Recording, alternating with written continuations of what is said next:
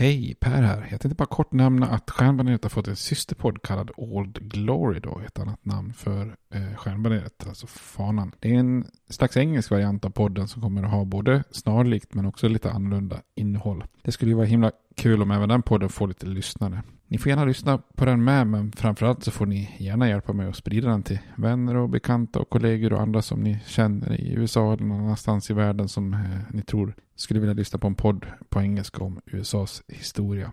Tack, det var bara det jag ville säga. Nu kommer avsnittet. Hej då! Everyone knows therapy is great for solving problems, but getting therapy has its own problems too, like finding the right therapist, fitting into their schedule, and of course, the cost. Well, BetterHelp can solve those problems. It's totally online and built around your schedule. It's surprisingly affordable too.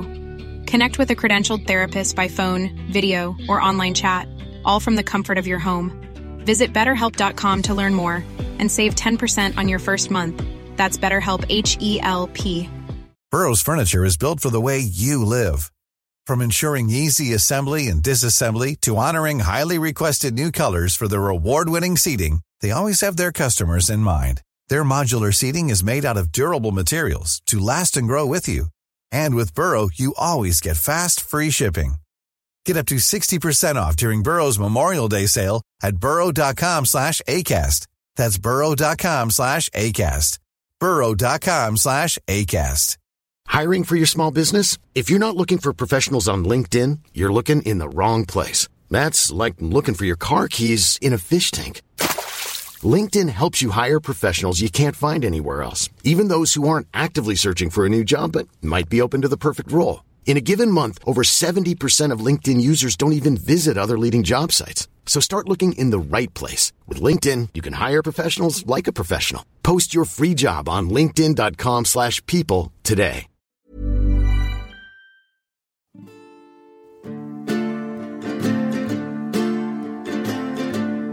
We hold these truths to be self-evident, that all men are created equal, that they are endowed by their Creator with certain unalienable rights, that among these are life, liberty, and the pursuit of happiness. Now we are engaged in a great civil war, testing that government of the people, by the people, for the people, shall not perish from the earth. And so, my fellow Americans, ask not what your country can do for you, ask what you can do for your country. I have a dream. My four little children will one day live in a nation where they will not be judged by the color of their skin, but by the content of their character. Mr. Gorbachev, tear down this wall. I did not have sexual relations with that woman, Miss Lewinsky.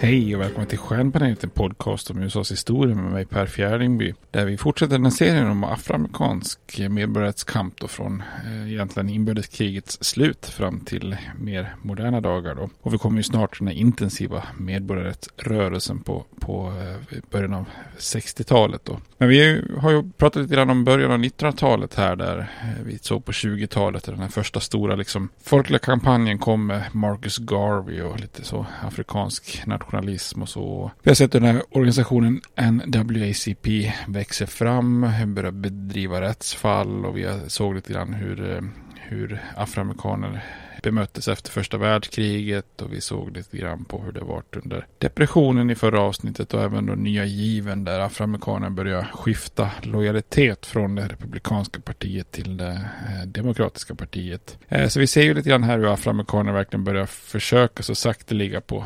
20-30-talet att kräva reformer och förändring men möter ju fortfarande väldigt mycket stort motstånd och gör väldigt få framsteg då. Eh, det som verkligen hjälper landet ur depressionen mer än kanske något annat eh, är ju, är ju andra världskriget och mobilisering där. Eh, andra världskriget blir ju också en anledning för afroamerikaner att återigen öka kraven på det amerikanska samhället som jag tänkte vi skulle prata om idag då. Innan vi hoppar vidare så får jag säga det kul när man hör av er, er lyssnare, många som skriver ett, ett mejl eller ett meddelande eller någonting. Eh, och det är alltid kul att höra vilka, vilken del av amerikansk eh, historia som ni är intresserade av. Om det är någon viss epok eller någon person eller någonting sånt där. Sen kommer det ibland lite önskemål också kring vad, vilka eh, avsnitt man ska göra och vilka miniserier man borde göra och sådär. Och det är jättekul att det finns ett intresse så jag kan då inte liksom riktigt leva upp till alla de där för då kanske vi skulle haft en, behövt gjort en 200-300 avsnitt till då men flera av era önskemål kommer säkert att ligga i, i pipen framöver ändå får jag väl utlova dem.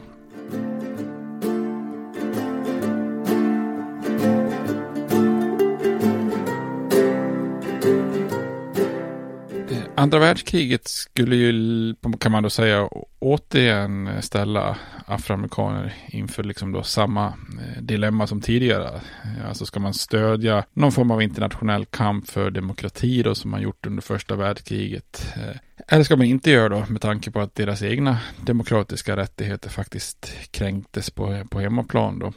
Och samtidigt som den stora depressionen i USA, eh, eller höll USA i sitt grepp då, så, så spred ju eh, den kaos i, i världen och, och ledde ju fram då till de här totalitära och fascistiska regimerna i, i världen då. Eh, och när USA började mobilisera sin ekonomi för att klara den här upprustningen då, så, och leveransen till Västeuropa och ett eventuellt krig då, så strömmade ju många vita arbetare till industrin, men många afroamerikaner lämnades lite grann utanför industrins grindar. Eh, vissa fackförbund krävde av arbetsgivare att de inte anställde annat än vita arbetare och vissa arbetsgivare anställdes enbart eh, afroamerikaner i liksom enklare jobb som vaktmästare, städare och sånt där. Eh, och krigsindustrin tog i, i vissa fall inte ens emot afroamerikaner som de hade utbildning och, och kompetens i många fall. Eh, och även inom armén gjordes det ju också tydligt att man skulle fortsätta att diskriminera eh, afroamerikaner i sina strukturer. Afroamerikaner förväntades på något sätt av samhället att ställa upp och tjänstgöra för landet. Men bara i så särskilda segregerade och enbart svarta enheter som, som då enbart utförde liksom mer underhållande jobb, inte eh, deltog i själva striderna. Och afroamerikaner kunde tas emot som frivilliga, men, men endast då i samma proportion som i befolkningen, alltså ungefär runt 11 procent, då tyckte man. Och vissa vapengrenar då som var lite finare, eller så marinkåren och luftvapnet och sånt, de vägrade att ta emot svarta rekryter totalt då. Så andra världskriget ställer ju återigen eh, afroamerikaner inför samma dilemma som tidigare krig då. Eh, många önskar ju själva då delta i, i kampen mot internationell fascism. Men samtidigt så blir man ju kluven då. Man, den här entusiasmen för att slåss för demokrati dämpas ju såklart eh, lite grann när man förtrycks och diskrimineras på hemmaplan. Det är ganska lätt att förstå på något plan. Återigen så hoppades ju många afroamerikaner att man skulle kunna nyttja sin patriotism då eh, i uniform för att, för att göra framsteg på hemmaplan och, och försöka uppnå en social rättvisa. Men man mindes ju också liksom med skeptiska eh, minnen då hur deras patriotism under första världskriget i slutändan hade ju hjälpt dem otroligt lite liksom. Man hade ju till och med bemöts på hemmaplan med, med våld och, och den här eh, vågen av uppror och, och, skit som hände efter första världskriget. Och där var man ju inte direkt sugen på först offra, offra livet eh, i Stilla havet eller Europa och, och sen återvända för att bemötas på det här viset. Då. Och för att just länka samman de här frågorna den här gången, eh, alltså om både krigsinsats och inhemsk social rättvisa, så inleddes någonting som brukar kallas för Double We Campaign, alltså dubbla V-kampanjen. Och symboliken då med dubbla V stod ju då för seger, alltså V som är seger eller victory då för, för seger både utomlands då mot fascistiska diktaturer och totalitära diktaturer eh, och inhemsk seger då mot segregering och rasdiskriminering. Och den här idén då om dubbla, dubbla V-kampanjen eh, uppstod först i Pittsburgh-tidningen The Courier som eh, hade då ett förslag i en kolumn då. Eh, och, tidningen valde att ta upp eh, det här koncept som, strids, som stridsrop då. Det blev väldigt snabbt en populär symbol för afroamerikanernas kamp blir liksom som ett sätt att strida både på hemmaplan och utomlands på samma gång då så att säga.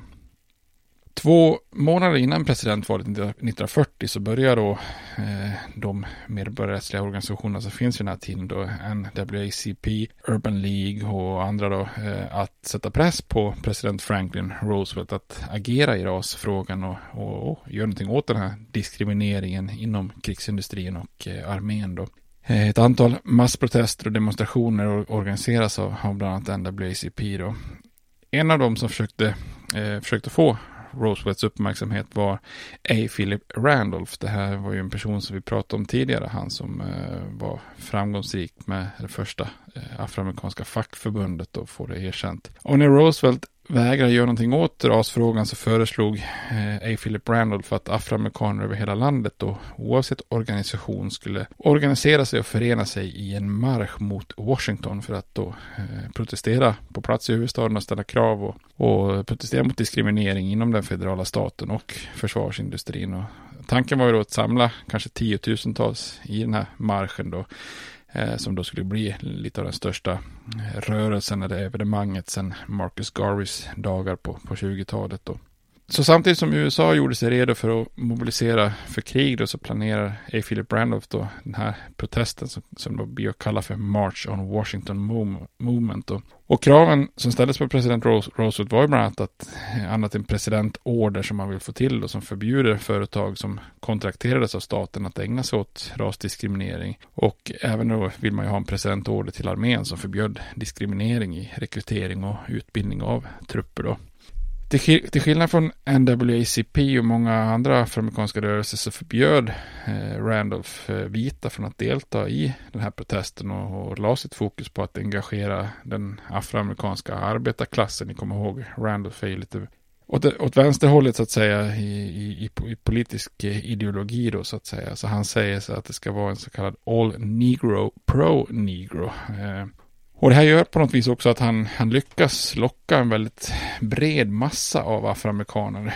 Betydligt bredare än många andra organisationer då. Eh, som, som, om man jämför med NWCP då, som kanske främst lockar någon medveten och utbildad medelklass bland de svarta då. Eh, så lyckas då A. Philip Randolph på något vis mobilisera den breda massan mer då. Och för Randolph är det viktigt att, att lyfta liksom själva självförtroendet för afroamerikaner, att man kunde genomföra protester och lyckas även utan vitas hjälp då. Eh, och en av med, hans medarbetare sa då, Negroes needed an example of Negroes, så att säga, att man, man ser att eh, afroamerikaner kan själva då, så att säga. Roy Wilkins till exempel i NAACP, han kritiserar den här hållningen och att protestera för svartas rätt och integrering i, i det vita samhället samtidigt som man vägrar medlemskap för personer som vill hjälpa till bara för att de var vita i andra andetaget tycker han då är lite eh, det går att ifrågasätta tycker han. Men i slutändan så ställer både NAACP och Urban League upp då så att de flesta organisationer sluter upp bakom den här tänkta marschen mot Washington. Och då sätts ju president Roosevelt verkligen under press, för han vill absolut inte ha någon mark mot Washington då. Eh, han eh, befarar ju liksom att en sån grej kan underminera hela den amerikanska demokratiretoriken och mobiliseringen så att säga då. Och det här är ändå redan innan eh, USA till och med gått med i andra världskriget då, så att säga. Så det handlar bara om att stödja de allierade där. Så Roosevelt han väljer därför till slut att liksom möta Randolph och de andra ledarna i Washington och han försöker tilltala till deras patriotism och välvilja utan att göra några större eftergifter. Men Randolph och de andra står på sig och hävdar självsäkert att antalet svarta demonstranter som är redo att komma till Washington kanske ligger på uh, hela hundra tusen personer då. Eh, nu var det vissa då som tvivlar på att han ens skulle, skulle kunna få ihop 10 000 men Philips, eller A. Philip Randolph, han tar, tar i det helt enkelt och, och skrämmer Roosevelt. Eh, och det lyckas då. Till slut så kapitulerar presidenten och ger efter då. Så den 25 juni 1941 så skriver han då den väldigt berömda exekutiva orden då, nummer 8802, som då egentligen blir den första president, eller det första presidentdirektivet sedan rekonstruktionen som faktiskt berör rasfrågan. Och det här direktivet slog fast då att I do hereby affirm the policy of the United States that there shall be no discrimination in the employment of workers in the defense industry or government because of race, creed, color or national origin. Eh, så det här order 8802 förbjuder då diskrimineringen av anställda inom federala myndigheter och alla fackförbund och arbetsgivare som var involverade då i någon form av krigsrelaterad produktion blev ju bunden av det här då. Och det här blir ju en enorm symbolisk framgång för afroamerikaner i USA då. Eh, och Rosewood själv, han är ju inte så han är ju lite rolig för han är inte så oäven på att eh, eh, vad ska man säga, skryta lite själv också. Så han, han, han väl har bestämt sig för att gå med på den här eh, exekutiva orden så förklarar, eller mm, eh, hävdar han själv då, att lite skrytsamt att det är den viktigaste proklamationen för svarta sedan Lincolns emancipationsdeklaration under inbördeskriget då.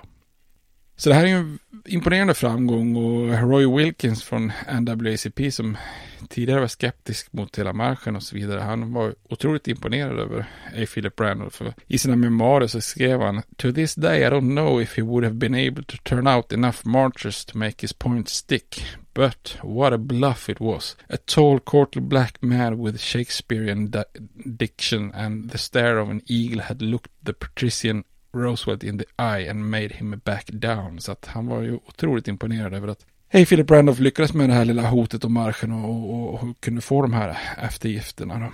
Sen är det klart att entusiasmen dämpas lite grann senare då när afroamerikaner insåg att många företag, företag tog sig lite runt den här exekutiva orden genom att anställa för syns skull och undvika liksom ordens andemening. Så diskrimineringen fortsatte ju till exempel inom fackförbund och, och sånt där. Så afroamerikanerna behöver fort, fortfarande, fortfarande kämpa då. Eh, och myndigheter som militären fortsatte att diskriminera och, och många vita amerikaner ansåg att liksom, Liksom, vinna kriget var ju oändligt mycket viktigare än, än rasfrågan på hemmaplan då, så att säga. Men det är ändå en, en symbolisk eh, framgång på något sätt och för det innebär ju någon slags formellt erkännande för första gången sedan rekonstruktionen att den federala staten hade ett ansvar att, att skydda afroamerikaner och andra minoriteter eh, vid anställning då. Det här gör också att medlemskapet i NAACP till exempel ökar lavinartat under kriget och ökar från 50 000 medlemmar till 450 000 medlemmar. Så att NAACP jublade ju och trodde att kriget mot fascismen gjorde frågan om, om ras eh, eh, till en fråga då i, från södern till en liksom, världsfråga då på något vis.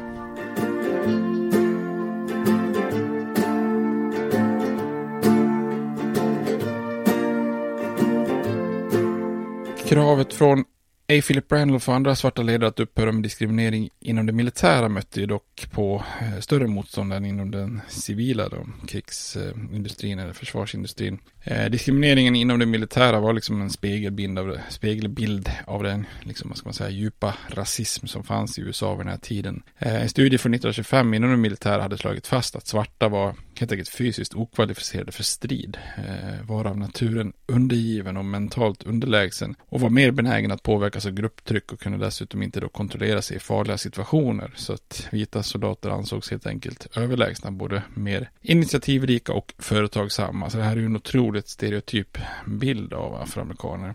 Eh, och med det som utgångspunkt så var det inte så underligt att afroamerikaner placerades då i särskilda segregerade enheter och förväntade sig utföra då icke stridande uppgifter. Eh, och det underliga är emellertid att afroamerikaner egentligen presterade, presterat så bra som stridande soldater i ja, typ alla andra krig i landets historia. Och ändå har man dragit slutsatsen att de, att de inte fungerar som soldater. Så här, det är ju liksom egentligen helt, eh, helt bisarrt att komma till den där eh, slutsatsen. Då. Men principen om då separate but equal gäller liksom i det militära på samma sätt som i samhället i övrigt. Då. Afroamerikanska enheter placeras alltid i de sämsta delarna av ett läger. Och enligt vissa då behandlades ju det egentligen tyska krigsfångar bättre än svarta soldater. Hade större eh, svängrum i armén då, ett läger än svarta soldater. Så att Vissa blir ju ganska matta av att liksom inte kunna äta i, i samma matsal som sina vita kollegor när till och med tyska strids eller krigsfångar får där då. Och för soldater på permission kunde ju södern fortfarande vara livsfarligt om man trakasserades trakasserades lika mycket på grund av hudfärg oavsett om man hade uniform på sig eller inte då. Men många afroamerikaner deltar i kriget när USA blir, involverade efter Pearl Harbor.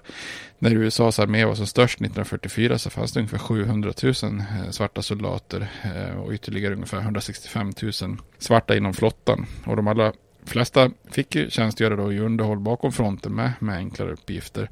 Men protesterna från afroamerikanska ledare eh, och kriget i sig då börjar ju sakta men säkert göra att de första små stegen mot att lätta på diskrimineringen inom det militära tas då. De här tidigare begränsningarna i att svarta soldater inte fick stridstjänst började tummas på då. Ett antal afroamerikanska enheter fick delta i striderna. Eh, till exempel då det svarta 371 stridsvagnsbataljonen var ju var ju faktiskt eh, till exempel en av de första ledande styrkorna att nå fram och befria koncentrationslägen Dachau och Buchenwald. Då.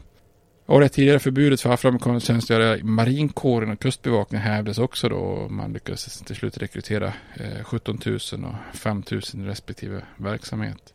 Dessutom hade man också till slut utbildat 450 piloter i, i Tuskegee i Alabama som skulle visa att både afroamerikaner var minst lika duktiga flygare inom flygvapnet med tjänstgöring i både Nordafrika och, och Europa. Då. Och till skillnad från många andra svarta enheter hade, hade de här enheterna svarta befäl. Och de gjorde mängder av flygningar över Europa och fick efter kriget ta emot ganska mycket medaljer. Så att det här började liksom sakta med rent liksom praxismässigt men fortfarande liksom i, i reglementen och, och eh, som policy så ligger diskrimineringen inom armén kvar när kriget är slut och det kommer bli en fråga som vi ser här efter kriget som blir viktiga, viktig för afroamerikanerna.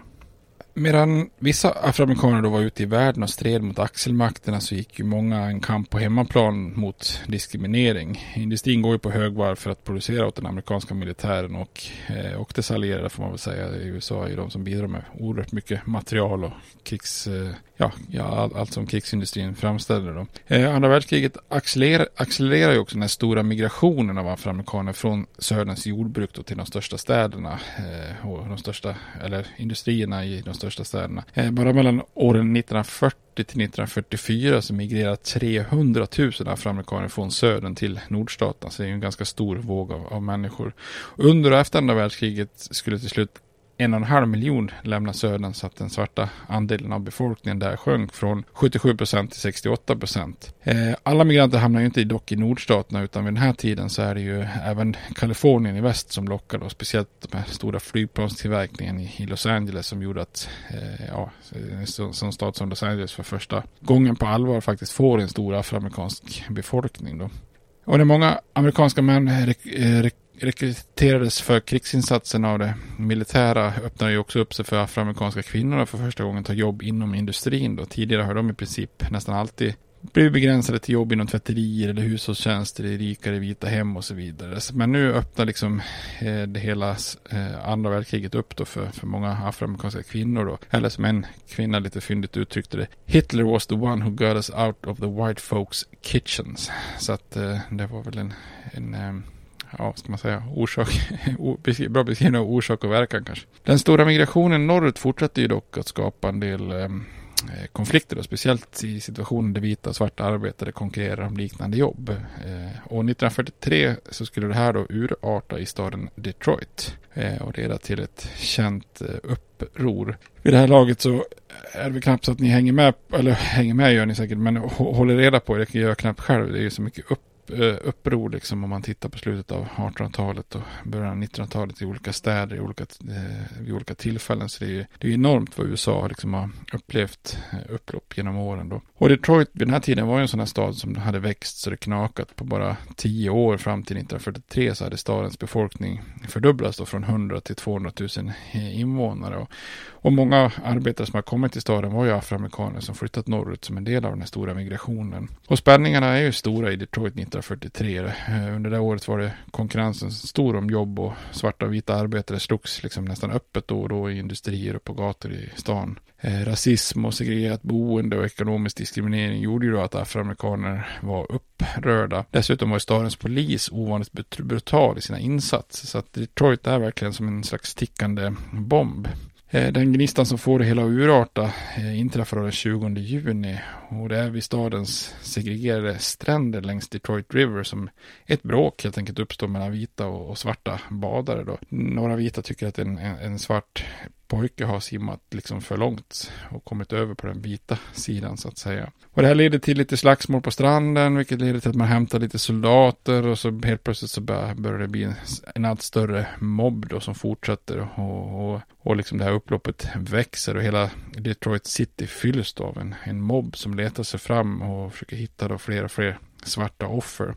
Så till slut så har 34 människor dödats då, 25 svarta, 9 vita och ytterligare 700 personer har skadats. Så eh, av de här 25 eh, svarta männen som dödats så är alltså 17 av dem offer för den brutala polisen som i princip hjälper mobben snarare än att försöka stoppa mobben då. Och det krävs till slut 6 000 federala trupper beväpnade med pansarbilar och kulsprutor för att skapa ordning i Detroit då. Och vita i Detroit, de menar ju att det upproret naturligtvis var de svartas fel. Eh, dels anklagar man svarta tidningar och NAACP för propaganda och dels menar man att svarta provocerat fram upploppet genom att kräva ekonomisk och politisk jämlikhet alldeles för snabbt. Eh, och bakom allt ansågs svarta vara påverkade av kommunistiskt inflytande. Vi är ju verkligen i den här eran när liksom kommunism, eh, allt, allt, allt det onda har någon form av band till någon världskommunism liksom. Och eftersom afroamerikaner anses vara onda på många sätt av eh, många vita rasister så då tänker man att det måste finnas en kommunistisk koppling helt enkelt.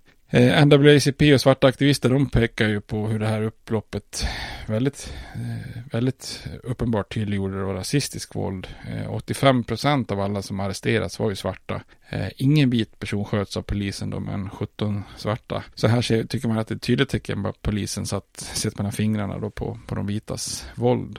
Och bara sex veckor efter Detroit utspelar sig ytterligare ett upplopp, den här gången då i Harlem i, i, i New York. Då. Eh, och det är en massa förstörelse och annat som inträffar. Eh, till slut så får New Yorks borgmästare eh, Fiorello LaGuardia, eh, som väl har fått en eh, flygplats uppkallad efter sig, skickar ju då till slut till Harlem Eh, 6600 polismän, 8000 milistrupper och 1500 vita frivilliga för att slå ner det här upproret. Och fem svarta män dör, och uppemot 1000 personer arresteras. Och för många blir det här en en, en otroligt chock då att sånt här kan hända eh, och utspela sig i Harlem då som brukar kallas för den svarta, det svarta USAs huvudstad. Men trots att där fanns väldigt mycket organisationer och afroamerikanska ledare så fanns också stor fattigdom och många krossade drömmar från svarta som flyttat från södern i hopp om ett bättre liv. Eh, och i, i, i, värsta fall så, så blir det sådana här eh, rasupplopp då. Men det är en stor chock för många.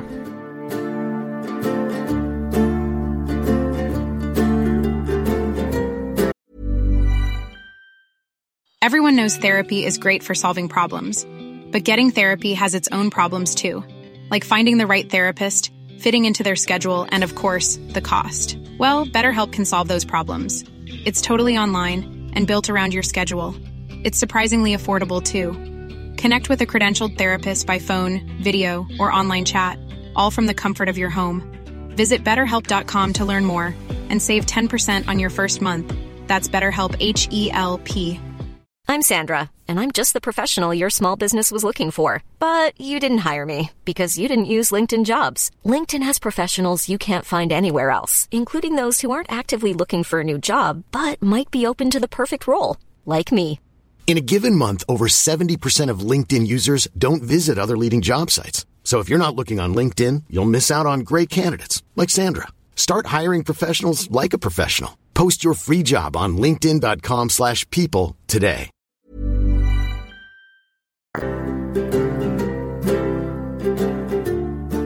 Trots alla risker som afroamerikaner utsatte sig för, eh, om de protesterar direkt mot systemet eh, och rasismen så intensifieras kan man säga medborgarrättskampen under och efter andra världskriget på många sätt. Under andra världskriget bildas ytterligare en, en viktig organisation, organisation som kämpar för afroamerikaners medborgerliga rättli, rättigheter eh, som kommer att vara viktig framöver här. De kallar sig för, för Congress of Racial Equality eh, som då förkortas bara CORE. Eh, och den här Congress of Racial Equality CORE startas av en mixad grupp av vita och svarta i Chicago 1942 av bland annat eh, två personer vi kommer komma tillbaka till, James Farmer och Bayard Rustin. Eh, och till skillnad från NAACP är CORE en väldigt mycket mer decentraliserad och, och demokratisk eh, organisation. Mer av en gräsrotsorganisation än än NAACP som är mer som en eh, lite mer elitistisk medelklassorganisation. Då. Och CORE och liknande grupper de ansåg ju att den typ av legala reformer genom rättsfall som NAACP arbetade för var ju liksom nödvändigt och bra eh, på många sätt, då, men inte tillräckligt om man verkligen ska protestera. Då. Eh, som komplement så förespråkar de då det som brukar kallas för direkta aktioner som, som verkligen då utmanar Jim Crow-systemet och på ett annat sätt exponerar då segregering och diskriminering. Och CORE de väljer redan från början att inspireras av Mahatma Gandhis kamp i Indien då. Ta till sig hans koncept om civil olydnad och icke-våldsprotester som strategi då. Genom att engagera aktivister på bred front i, i just civil olydnad och icke-våldsprotester så kunde då kampen för sociala förändringar breddas och få då mer kraft. Ehm, redan 1943 började CORE bekämpa segregeringen i nordstaterna med, med lite pionjära taktiker som så kallade sit-ins. Eh, alltså att man bara går in och sätter sig på ställen där man inte eh, blir serverad eller inte får sitta eller inte får vänta eller så. Eh, och det här är ju något som medborgarrättsrörelsen senare blir väldigt inspirerad av. Då. Så medlemmar i CORE går helt enkelt in på restauranger och bowlinghallar och liknande i Chicago som, som bara ger service till vita och satte sig ner och bara väntar, och ser vad som händer då så att säga. Och Core ger sig i början särskilt på diskrimineringen inom transportbranschen som eh, var liksom ett så här riktigt nagel i ögat på många afroamerikaner. Många ansåg då att den här diskrimineringen var hårdare att svälja än många andra former eftersom förolämpningar sitter bak i bussar eller på spårvagnar och ge upp sina platser för, för vita var ett så, liksom, ska man säga, renodlat sätt att nedvärdera dem som människor. Då. Eh, och en inspirationskälla för Core var ju då fallet med den 27-årige Irene Morgan. Man kan säga att hon är en slags tidig variant av Rosa Parks kan man säga. Eh, I juli 1944 så tar hon en Greyhound-buss från Virginia för ett läkarbesök som hon har inbokat i Maryland. Och hon satt då fyra rader från bussens bakre del i, i sektionen för enbart svarta. Men precis som var praxis så ropar busschauffören åt henne att resa sig och ge, ge plats för ett vitt par. Då för fylls det på med vita människor i fronten på bussen så måste svarta successivt ge upp sina platser och ställa sig upp för, så att de vita får sitta ner. Och eh, hon vägrar ju upp sin plats då. Eh, så chauffören stannar på en ort och kallar in sheriffen. Eh, och till skillnad från Rosa Parks som var mer medveten och planerad aktion då. Eh, drygt decennium senare så är det här ju då bara en spontan aktion. Och Irene Morgan låter Harris inte lugnas när hon ska arresteras så river hon sönder arrestpappen och slår sheriffen i magen och gör motstånd när en vice sheriff släpar av henne från bussen då. Så att det är inte det är ju heller inte någon direkt icke-våldsaktion om man ska säga så då. Men Core med Bayard Rustin i spetsen då tänker ju att eh, det, här, det här är ändå en, en, en grej man kan ta vid. Även om, om man gör det liksom som icke-våldsprotest. Och, och så planerar man då 1947 strax efter kriget att testa Södern om de verkligen kommer att följa lagen på busslinjer som, som just går då mellan delstaterna eh, om att det inte ska vara diskriminering på bussar. Och den här kampanjen som de sätter igång då kallar man då för Journey of Reconciliation. Då. Och tanken är att skicka då både vita och svarta protester på sådana här intrastatresor i södern där, där den svarta aktivisten ska sätta sig i bussens sektion för enbart vita och den vita aktivisten då sätter sig i sektionen för enbart svarta då. Core valde att genomföra sin kampanj eh, i delstater som Virginia, Kentucky, i Tennessee, North Carolina inte i rasismens liksom, moderskepp längre söderut och delstater som Mississippi, Alabama och Louisiana, Georgia, South Carolina och så vidare. Då. Eh, den här aktionen inleddes 9 april 1947 när 16 män, då hälften vita och hälften svarta, startade sina resor på bussar och tåg i övre södern och bland de svarta fanns då Bayard Rustin själv. Och totalt genomfördes 26 protestresor och aktivisterna höll tal vid flera platser under, under resan, då oftast arrangerade i samarbete med lokala NWCP-grenar. Eh, och ingen blev arresterad under resor i Tennessee och Kentucky, men i Virginia och North Carolina så arresteras aktivister vid sex tillfällen och på de flesta av platserna så möttes deras placering på bussar och tåg. Kanske mer med förvirring, irritation eller bestörtning då som resterar i liksom, ja, skällsord och glåpord och sådär men sällan våld eh, och motstånd och så. Men vid ett tillfälle är det ganska nära att det går riktigt illa då. Den 13 april Eh, så arresteras Rustin tillsammans med ytterligare en svart aktivist och sina två vita kollegor i Chapel Hill i North Carolina. Och de plockas av bussen och kördes till polisstationen då. Och de som håller på att råka mest illa där är ju då de två vita männen. För domaren i målet riktar sig då till de här två vita männen i gruppen och, och sa innan, innan domen då. Får man tänka sig, det här är alltså en, en, en domare eh, i North Carolina som säger det här. It's about time that you use from New York learn that you can't come down here bringing your niggas with you to upset the customs of the South. Just to teach you a lesson I gave your black boys 30 days and I give you 90. Så han sätter in dem i fängelset längre än, än eh, sina svarta kollegor. Då. Och guvernören i North Carolina vägrar benåda männen eller omvandla straffet som männen, männen fick göra tid i fängelse och straffarbeta i sina klassiska kedjegäng. Då.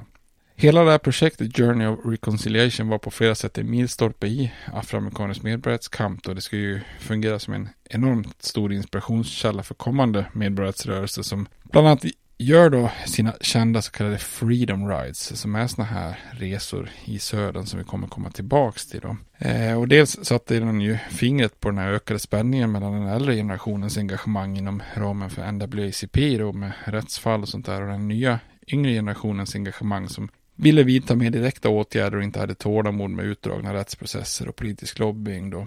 Eh, där och då, 1947, var emellertid inte den här typen liksom av direkta protester och civil olydnad och icke-våldshandlar inte riktigt moget att ge avtryck i det amerikanska samhället. Och en väldigt viktig orsak till det är ju bristen på publicitet och spridning. Tv-sändningar hade ju inte slagit igenom på bred front och tidningar och radio kunde inte riktigt förmedla deras kamp på samma känslomässiga sätt som tv gör. Sen när medborgarrättsrörelsen kommer igång på allvar i slutet av 50-talet och början på 60-talet så skulle det ju få enorm spridning just genom då rörliga bilder på våld mot protestanter som då kablas ut eh, till hela nationen på, på nationell tv då.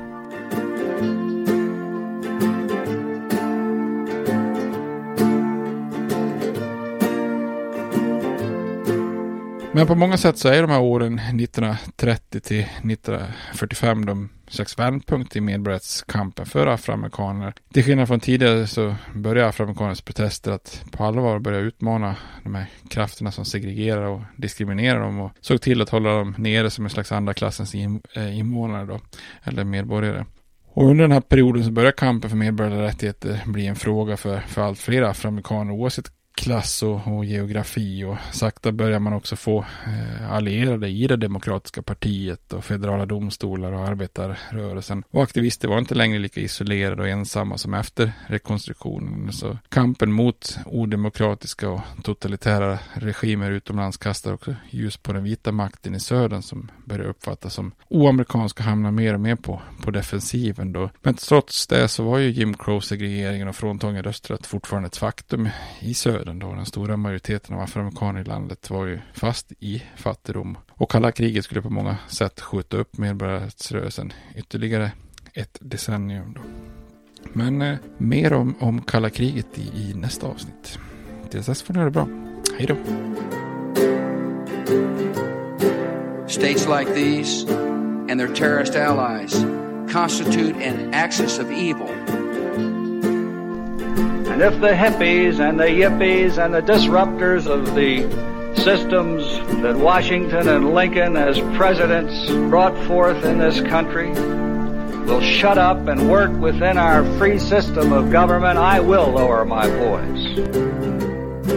If the impeachment provision in the Constitution of the United States will not reach the offenses charged here, then perhaps that 18th century Constitution should be abandoned to a 20th century paper shredder. Therefore, I shall resign the presidency effective at noon tomorrow.